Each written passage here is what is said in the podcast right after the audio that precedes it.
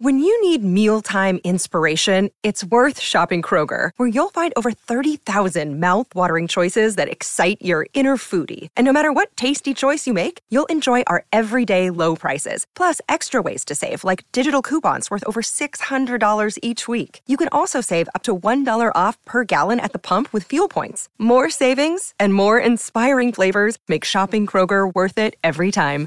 Kroger, fresh for everyone. Fuel restrictions apply.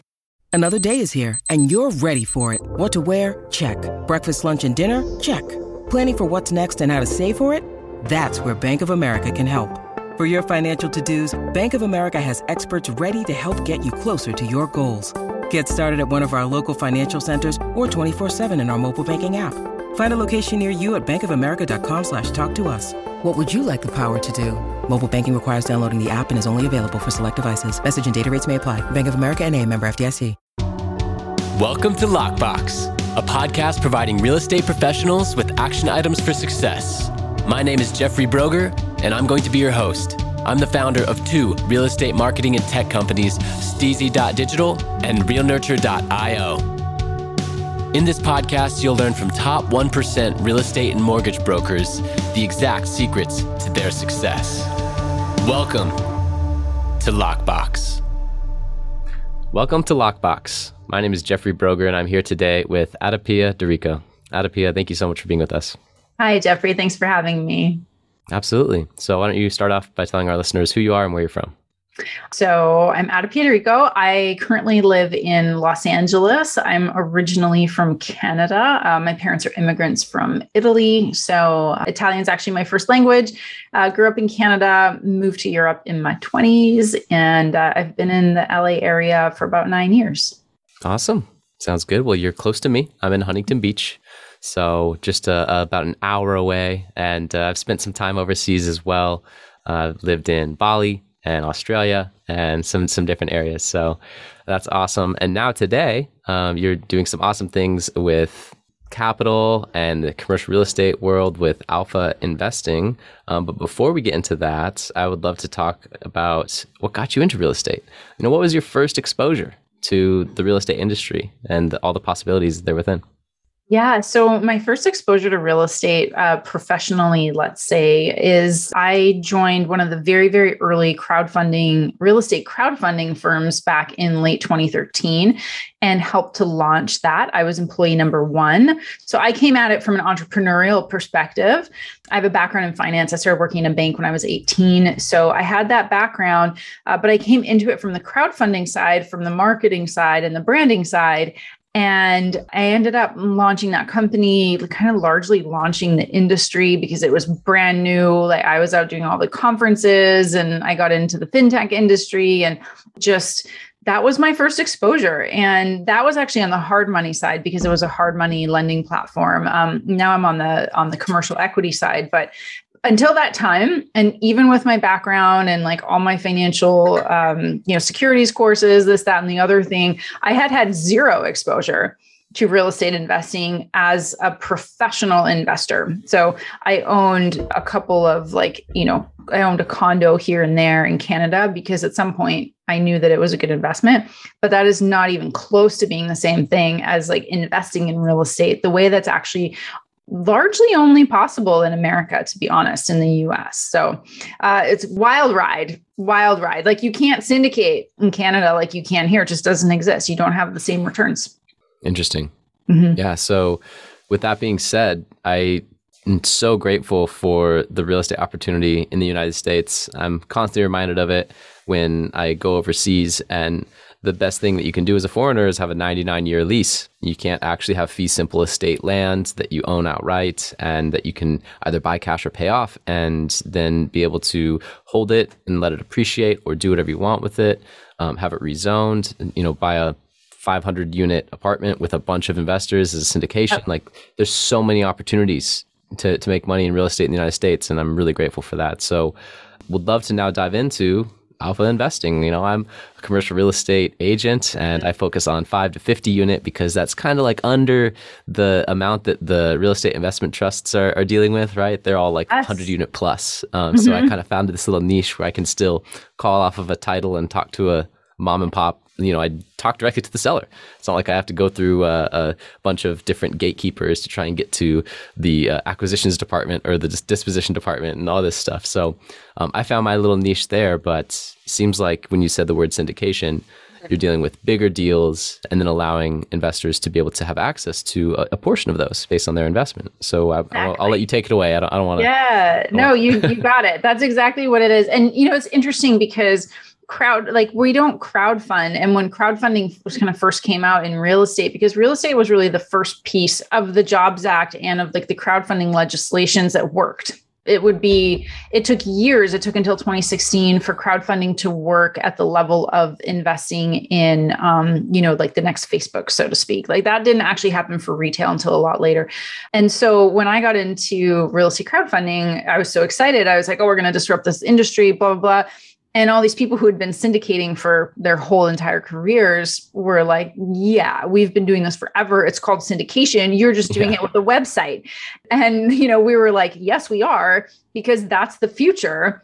It's website it's internet marketing it's having a brand it's building trust. It's not the country club anymore. So fast forward all these years later and you know a lot of people syndicate. It doesn't have to be crowdfunding. And what it did is it actually brought a lot of people up. It brought their game up. They all had to step up. So other syndicators that have been doing this, like even some of the larger ones, they they were kind of caught on the back foot because they were used to just doing that private deal.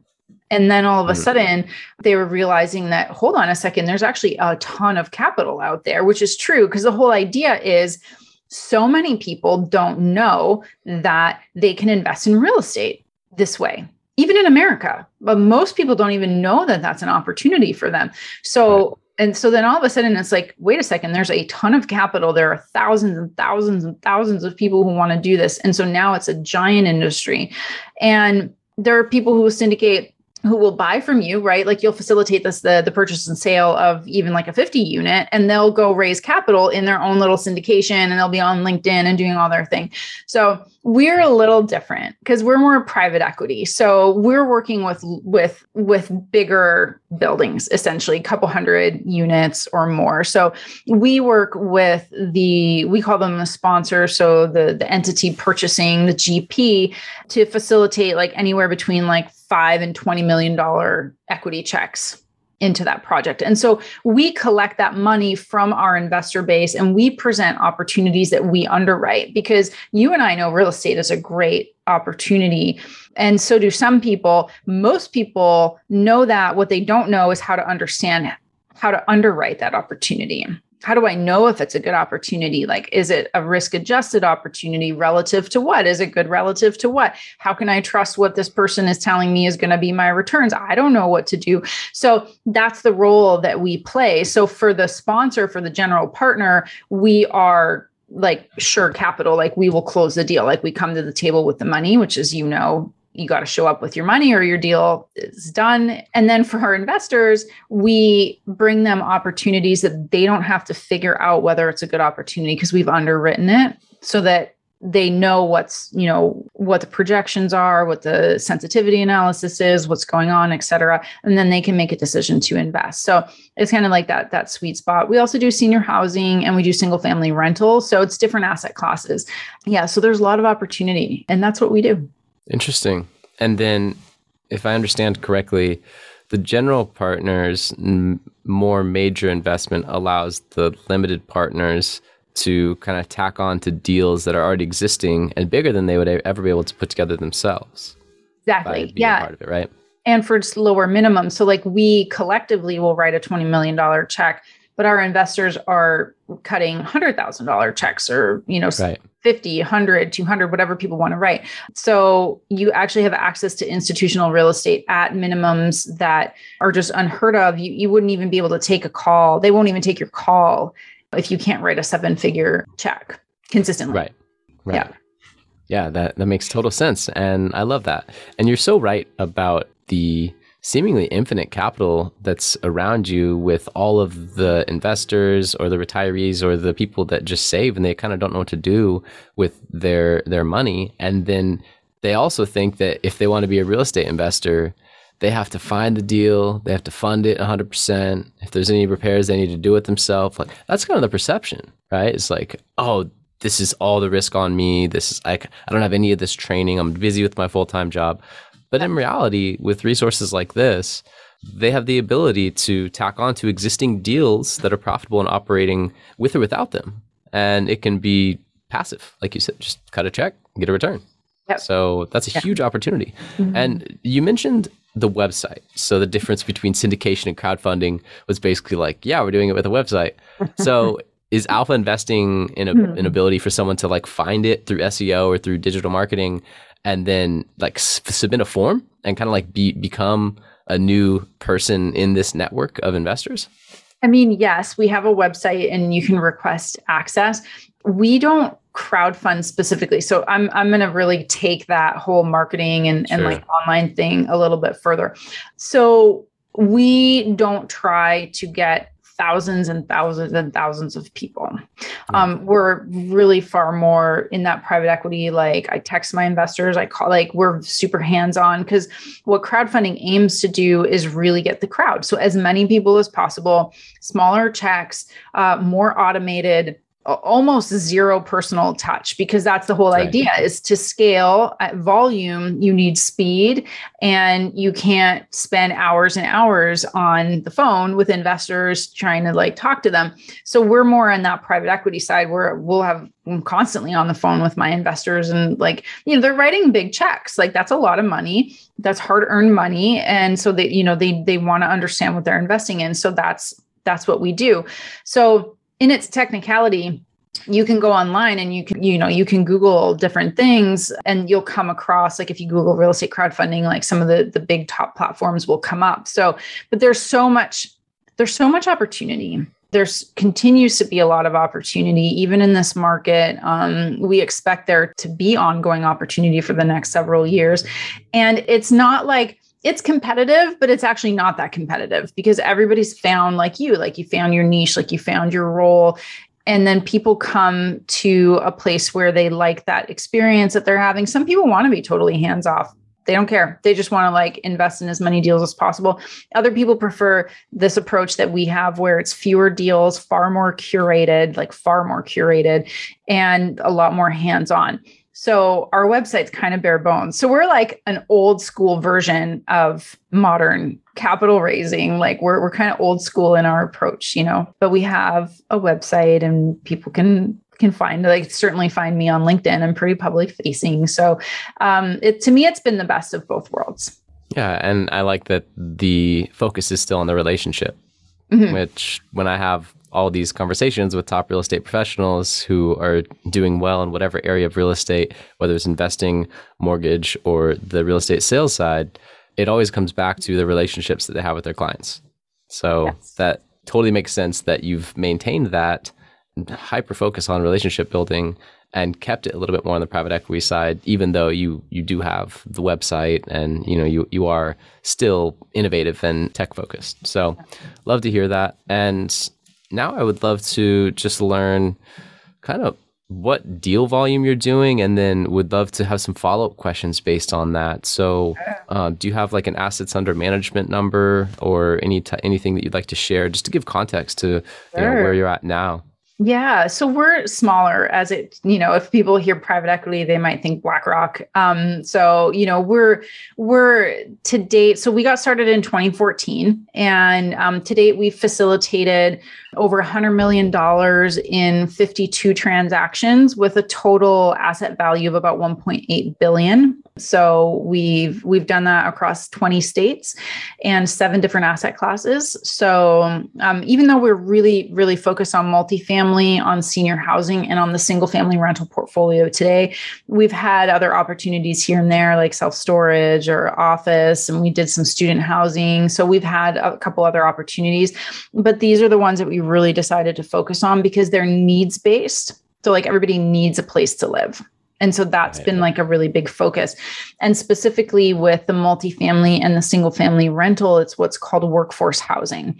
So it's not like your, you know, your big fancy like New York, Miami, um, or even like downtown LA, like apartments. Um, it's really working. It's like really working class. And so, which is called class B, as, as, I'm, as I'm sure you know. So like that's what we're focused on. And then in the single family space, that dovetails into this because really the pandemic has pushed forward a lot of um, trends that were already happening. And one of them has been that really a lot of people live in single family rentals already, but more and more, there's more and more people who either don't want to own their own home or can't, which is an unfortunate truth. And so there's more renters, and there's an expectation of there being more renters especially with what's going on with the economy and with inflation, especially. So there's a lot of factors there that actually, from an investor's perspective, are in the favor of the investor. And so the single family rental space in the on the workforce side in tertiary markets is actually a place also where larger institutional capital is starting to turn its attention. Yeah, and I've I've definitely noticed that that the the larger institutional capital has, has started to pour into the single family, uh, which historically wasn't really the case. Uh, they kind of stayed away from that and were doing much more high volume, high unit multifamily. Yep. One thing that I wanted to ask was about you mentioned workforce housing. Mm-hmm. Um, have you ever done any, anything with modular housing? No, no, I have not. Okay. Yeah, I, I asked that because the uh, Keystone pipeline deal that fell through, I actually have the contact, who's my business associate, uh, they locked in the contract to liquidate all of the steel and wow. all of the workforce housing. So they have tons of modular housing that's you know already fabricated and never was used, and they're they're working with some uh, potential deals. It's a long term enterprise sale. I mean, there's major volume for yeah. that, but um, they're working with things like the border in California for refugees, the the Afghani refugees that just recently happened, and the you know Los Angeles homeless um, yeah. potentially. So they're they're thinking of different ways to to you know put this out there and get some solutions together. Mm-hmm. But um, when you mentioned workforce housing, I was like, yeah. Huh, I wonder if uh, if they have any connections for that. Ah. So, oh well, yeah. I hope it gets put to good use. Um, I will think on that, and I have a, a, pretty big network of people that do all kinds of different things. So, I'm certainly, I'm certain I can find some people to connect you to because you know, especially when you talk about the need for housing especially mm-hmm. on the on like the lower end of of the spectrum there's a there's a massive need for that i mean we've we've done several affordable housing apartments as well and there's just a massive massive need for appropriate like housing where people can live in dignity is so important right. Right. And there's a housing shortage. I mean, we're oh, yeah. so underbuilt as a nation from mm-hmm. since the recession, really. Um, right. There's been underbuilding for a decade and you know that's not going to stop. I mean, our population's increasing, and and we're trying to catch up as fast as we can with the underbuilding. But now materials and supply chain issues, and yeah. I mean, mm-hmm. there's a myriad, a myriad of, of problems that are helping yeah. uh, just keep the housing supply low. And yeah. so, you know, one of the questions that my commercial real estate mentors always asks is, you know, what is in the way of the path of progress? And mm. going back to zoning, you know, what's the highest and best use of of this land? Well, food, water, shelter, right? People need a place to live. so yep. so yeah, single family and multifamily. You know, that's why I've I've really hung my hat on the multifamily yep. uh, because you know, in in my opinion, like that type of housing is going to be so in demand over the next decade. Yep. So, with that being said, um, really appreciate you sharing. You know where you're at today. You've certainly accomplished a lot, and what I'm curious about is, you know, what's the single most important action that you take on a daily basis that has attributed most to your success? The reason I ask that is because this whole podcast is about action items for success. Mm-hmm. And I've found in, in my career that, you know, when things happen in your head, that's one thing. But once you take action on them consistently over a long period of time, that's when the results really happen. Yeah. So the goal of this podcast, the entire idea was to interview top real estate professionals. And through the interviews, be able to distill down the action items for success. Those that mm. one or two things that they do that's that's different or that from doing it as a habit consistently created incredible results, even mm. if it's really simple. Mm-hmm. So, does anything come to mm-hmm. mind? when I'm when I'm asking that question? Yeah, like a like a couple things, and one might might seem antithetical because I agree that everything is about consistency. Like you you just have to show up every day. You just have to con- like constantly show up. I think when I say antithetical, it's because I show up every day and I do my work every day, but every day looks different. And that's really important for me because I need I need a certain amount of space to be successful. Like there are days where I need to be doing a lot more research like I need to be in the macroeconomics, I need to be really understanding what's going on so that when I have my phone calls with my investors that I'm you know, I'm making sense. I'm not just saying, you know, whatever, like I actually know what I'm talking about. And and so it's a consistency, but it's also a flexibility in that consistency that, at least for me, I really need. I'm not the person that's like, I do time block and I live according to my calendar. And I give myself a lot of space in my calendar. And that's helped me be really successful is the flexibility so that if I need to take calls that were not expected, I can take those calls that day you know so that that's been for me like like a really big um, part of my success which has a lot to do with redefining what i think it means to work right like what is what is work am i working when i'm on a podcast. Yes i am. I didn't used to think that right? And so there's like there's a lot of that for me and and that's the second thing that has actually helped me be really successful which is a little more intangible which is a constant refinement of my understanding of myself. Um, so i do a lot of self-reflection. I'm always trying to understand myself not necessarily improve because i i mean there's always stuff to improve but i can get really obsessive about what's wrong. And then you get stuck on there instead of saying well i'm always trying to improve myself. I'm not. I'm trying to feel like at my best every day. And so that's a lot of self acceptance so that's a big piece and that turns into the kinds of relationships that i have with people because they consider me to be very authentic. They trust me um, they know I'll do right by them. They know that I'm very honest and I know my limits. And that's gone a really long way in my success overall, like whether it's with my investors or my partners or, um, you know, meeting people like you, where I show up really 100% as who I am. And I think that foundation has allowed me to to really succeed. Wow. I really liked what you said about time blocking and living by your calendar, but creating space. Mm-hmm. And you know, I call that buffer time. Mm-hmm. I don't put enough buffer time in my calendar because when you get really disciplined on every single week, planning out your next week and time blocking and having your different roles that you need to achieve, especially if you're if your hands in different businesses, it's really easy to fill that calendar mm-hmm. Monday through Friday or even on the weekends and bleed it past 5 p.m. and you're like, man, there's so much to do and I can put it in there and just start taking, you know, everything down one by one.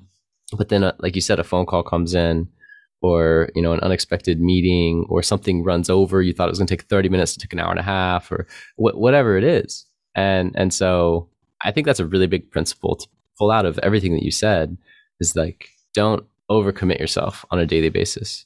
I find so often that Monday, Tuesday, are insane. I'm working, you know, until eight o'clock at night or, or even later. And then Thursday, Friday are kind of light. And I'm like, why didn't I just balance it more throughout the week?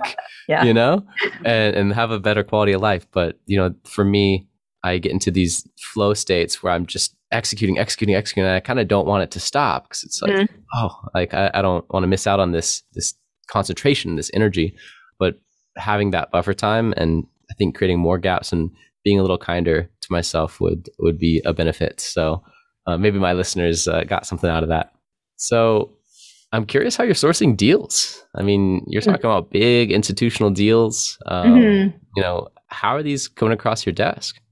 Um, well, they come across from our sponsors. So it's really how we're sourcing our sponsors because we only work with a handful of sponsors. So we are recurring capital partners to them. So once we've locked in on a sponsor, it takes us about six months, if not more, to really get to know them, to, to vet them, to do we want to work with them?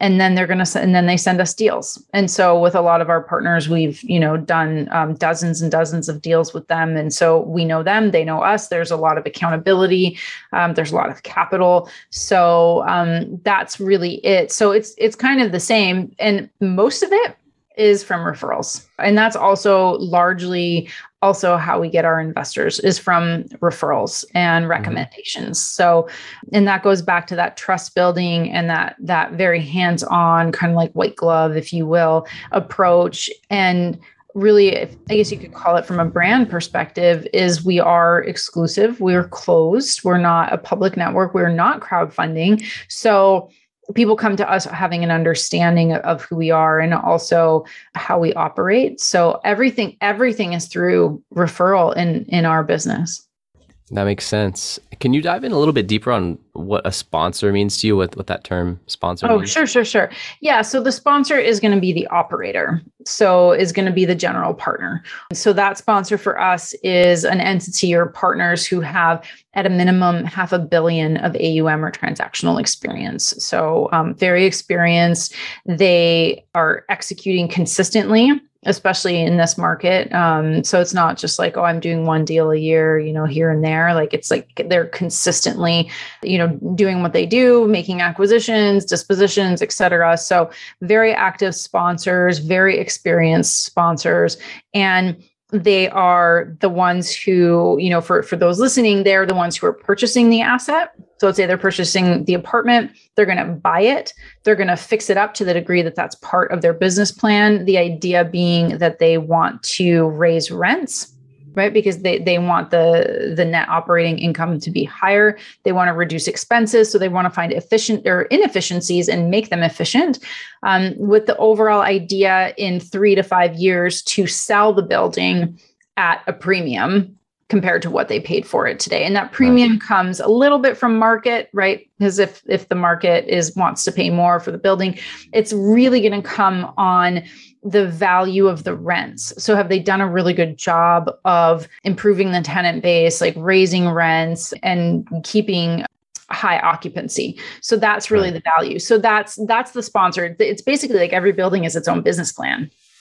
Makes sense. And that's how we run it even in the 5 to 50 unit, right? For mm-hmm. multifamily you know, you might buy a building for a 13x multiplier on rents, but then over a, maybe a one year flip, if you just do a, a quick bridge and then you want to mm-hmm. flip it, or maybe a three to five year exit, you increase the efficiencies, do carpets and paint, you know, increase the rent.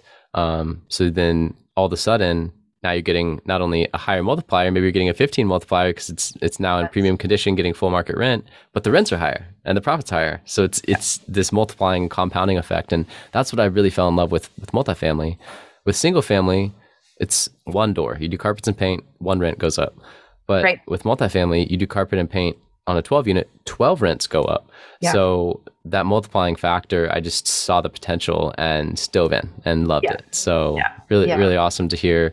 You know, it's even at scale at 500 units, it's pretty it's similar business plan. It's the same business plan. It's rinse and repeat. It's just like, like a little bit bigger. So then you talk about the economies of scale of your materials and your ability to enter a market and build relationships with brokers so that you can get, mm-hmm. you know, if at all possible these days, off market deals. And they are possible because we're getting them.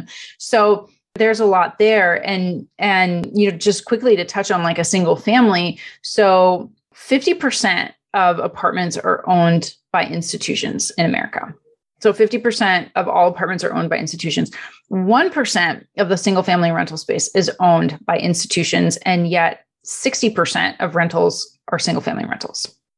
So because of what you said oh my god one door I got to go do this. How am I going to figure this out? How do I know what's going on? And so what we started to do is we partnered with a with a GP and what we're doing is we're going into markets and we're buying hundreds of doors.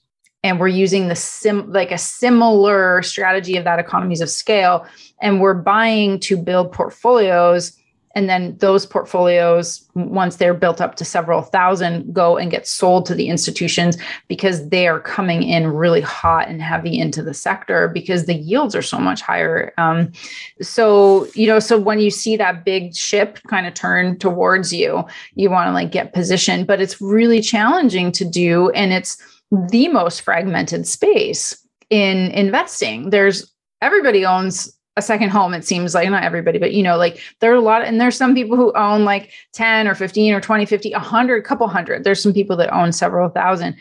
But the scale of it is really challenging to achieve and yet the return potential and the profit potential um, currently because multifamily is so competitive uh, competitive and i would love to hear your thoughts on that and what you're seeing is that there's a different opportunity, but executing on it is really challenging. And it took us years to find an operator, a sponsor partner to do the single family because we didn't want to be the ones like, I'm not going and rebuilding that home and, and like I'm not redoing the floors and the bath, you know, all of that kind of stuff. Like the whole idea is to be passive. So um, yeah, I would love to hear your thoughts on that though. Yes, absolutely. So a few things come to mind. Number one, I love the idea of buying a hundred houses, single family, in a market, and the economies of scale still make sense because you could renovate them all the same, same materials, and do the same hardwood floors or whatever you're doing, the same countertops, the same this, and then you're still getting that um, reduction in labor and the reduction in cost of materials. And so that idea of having the capital to do it, that was the only constraint. Why wouldn't people do this in the past? Well, if you're a mom and pop investor and you have 15 houses, you don't have hundred million dollars at your disposal to just go buy, you know, 500 homes in the market. So I think that was really the only constraint for not doing this in the past. So I love that concept.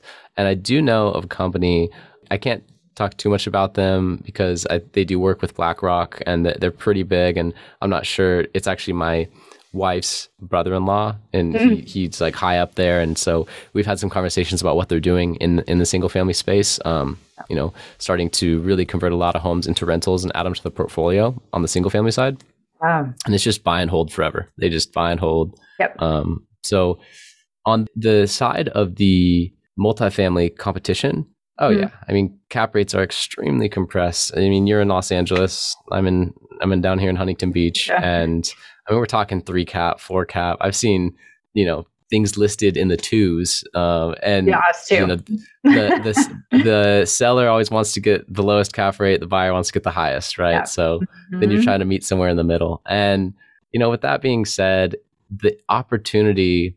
I, I know an investor who owns a thousand doors in Orange County, mm-hmm. and he says, "I'll I'll blow the guy's doors off all day that is doing the one year flip because he has to keep rebuying and entering the market as it's going up.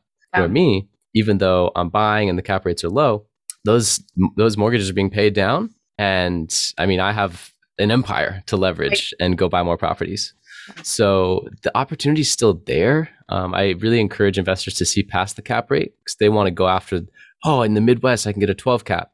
Yeah, but you don't live there. And so, what if something happens? You got to like go fly out to go see your property. Like if you live in Southern California and you make decent money, you can still invest here, right? And so I really encourage to like look past the cap rate. We can still do a lot with this. We could still do the same business model, carpets and paint, increase efficiency, sell it for a multiplier. Like it all still applies, right? So super competitive, super compressed cap rates, but there's still opportunity to be had. That's my my take on it. Yeah, I agree.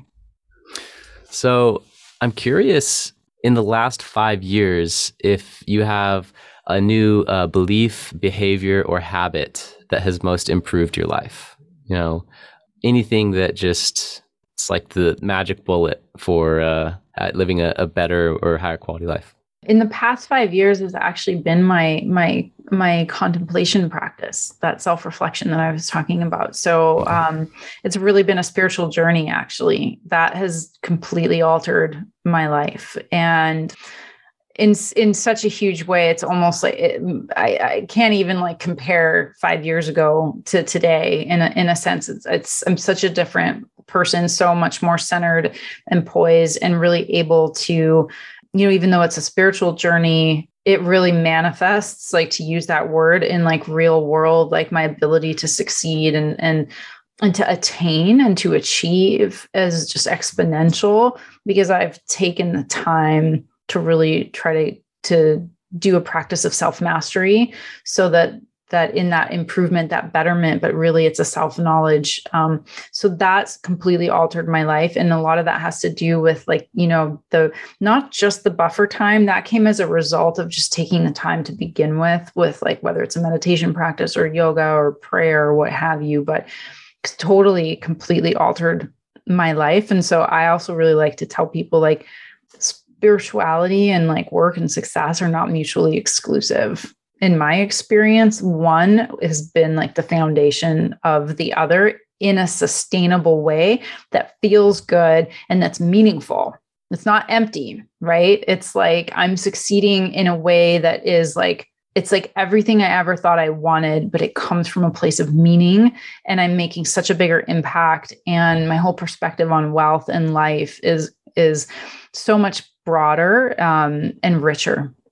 That is really powerful in the sense of combining spirituality with business. I think Mindvalley has done a, a good job of of kind of bridging that gap. A lot of the um, Silicon Valley, you know, high paid corporate, like kind of they have a life where many of them have like ping pong tables in the startups and all that, but they still work all the time. Yeah. And and that lack of focus on on self awareness, meditation, and contemplation really like swung back the other way. You know, if we're looking, thinking of a pendulum towards now, it's very celebrated to have mindfulness practices in the workplace, which I think is phenomenal. I do I too. I think it's amazing. yeah. So yeah, so I love that. I'm a pretty big on you know meditation, a lot of Eastern teachings. Like I said, I've lived in Southeast Asia, I've lived in Australia, so I've kind of have a smoothie of different uh, meditation and spirituality, and so I think it's a huge, huge factor just in your overall well-being. Not only your physical well-being and the foods treating and the physical activity that you're getting, but also then what you're feeding your mind. We just finished October, which in the United States, Halloween's huge, and there's a ton of horror and terror movies on. I yeah. don't watch any of that. Yeah. I don't subject my mindset to that. Yeah. And you know, for me that's just a choice, but it's it's another little choice in the right direction for me to continue feeding my mind in, in the proper way, continue having positive inputs, you know, wake up, listen to personal development and things like that rather than throwing on the radio for the latest hits or you know, so all those things I think have a compound effect. And yeah. glad to hear that you seem to have a similar idea. Yeah. Yeah, I do. It's so good to hear that from you as well. And I think the more people hear that, then the more that they, it's almost like we just give each other and ourselves permission because everyone's mm-hmm. seeking that like that that seeking is is a real thing for all of us. And so i'm very forward about it. And and then it just opens so many doors. And then people are saying oh like me too. And yeah. and then you just you know and then all of a sudden you kind of wake up one day and like everyone's on a journey and they're kind of admitting it because before they didn't want to. And then they realize why didn't i want to? This is the best thing that ever happened to me. And i really think this is honestly like this is how we we 100% do better uh, for ourselves and for the people around us. And even as investors in real estate i think we have a huge responsibility. Like we're not out to gouge people. We're not out to be slumlords. Like we can change people's lives. And i like to think of it that way when i think about the investing that i do. Yeah absolutely. No i, I couldn't agree more. And like we talked about in, earlier in the podcast as well providing affordable housing, yeah. you know, providing housing in general. I mean, yeah. invest investors are a big reason why this whole thing moves forward. So, yeah, I definitely have a positive look on investors. They're my clients. They're who I'm working with every day. And they also encourage, you know, a, a lot of the people around them. They're they're handing out rich dad poor dad to, yeah. to all their all their friends. Like, get into this. Why aren't you guys doing it? They're like trying to get other people into it. So they're know. good people. They are. Um, so, is there a question that I should have asked you, or anything that you'd like to expand upon from earlier? Um, no, I actually really love how we ended it. I would say I really like that that topic and um, there's really not much more i think I, I can say other than than what we've covered and just so much gratitude and thank you for for having me and uh, just just like really enjoyed the conversation and getting to know you Likewise. And thank you so much for being on and spending some time with us today. So, uh, how can listeners contact you if they're interested? So, the best way to contact me is on LinkedIn. So um, send me a DM, and I'm always happy to connect with people. And if I can help them in any way, um, very, very open and, and happy to do that. Amazing. So I'll definitely link below to your LinkedIn profile. Mm-hmm. And I really appreciate having you on. Ada Pia Dorico. I mean, mm. what an amazing conversation about mindfulness, capital, real estate investment. And I love just how the conversation just organically flowed and it was effortless. So thank you so much for being on. I really appreciate it. Thank you for listening. If you want to accomplish your real estate goals, then I highly suggest downloading my free Ultimate Real Estate Goal Setting Framework. The link is in the description of the show, and it will help you break down your annual income goal into the amount of phone calls, appointments, or open houses you need in order to achieve that goal. Thank you so much, and we'll see you next time.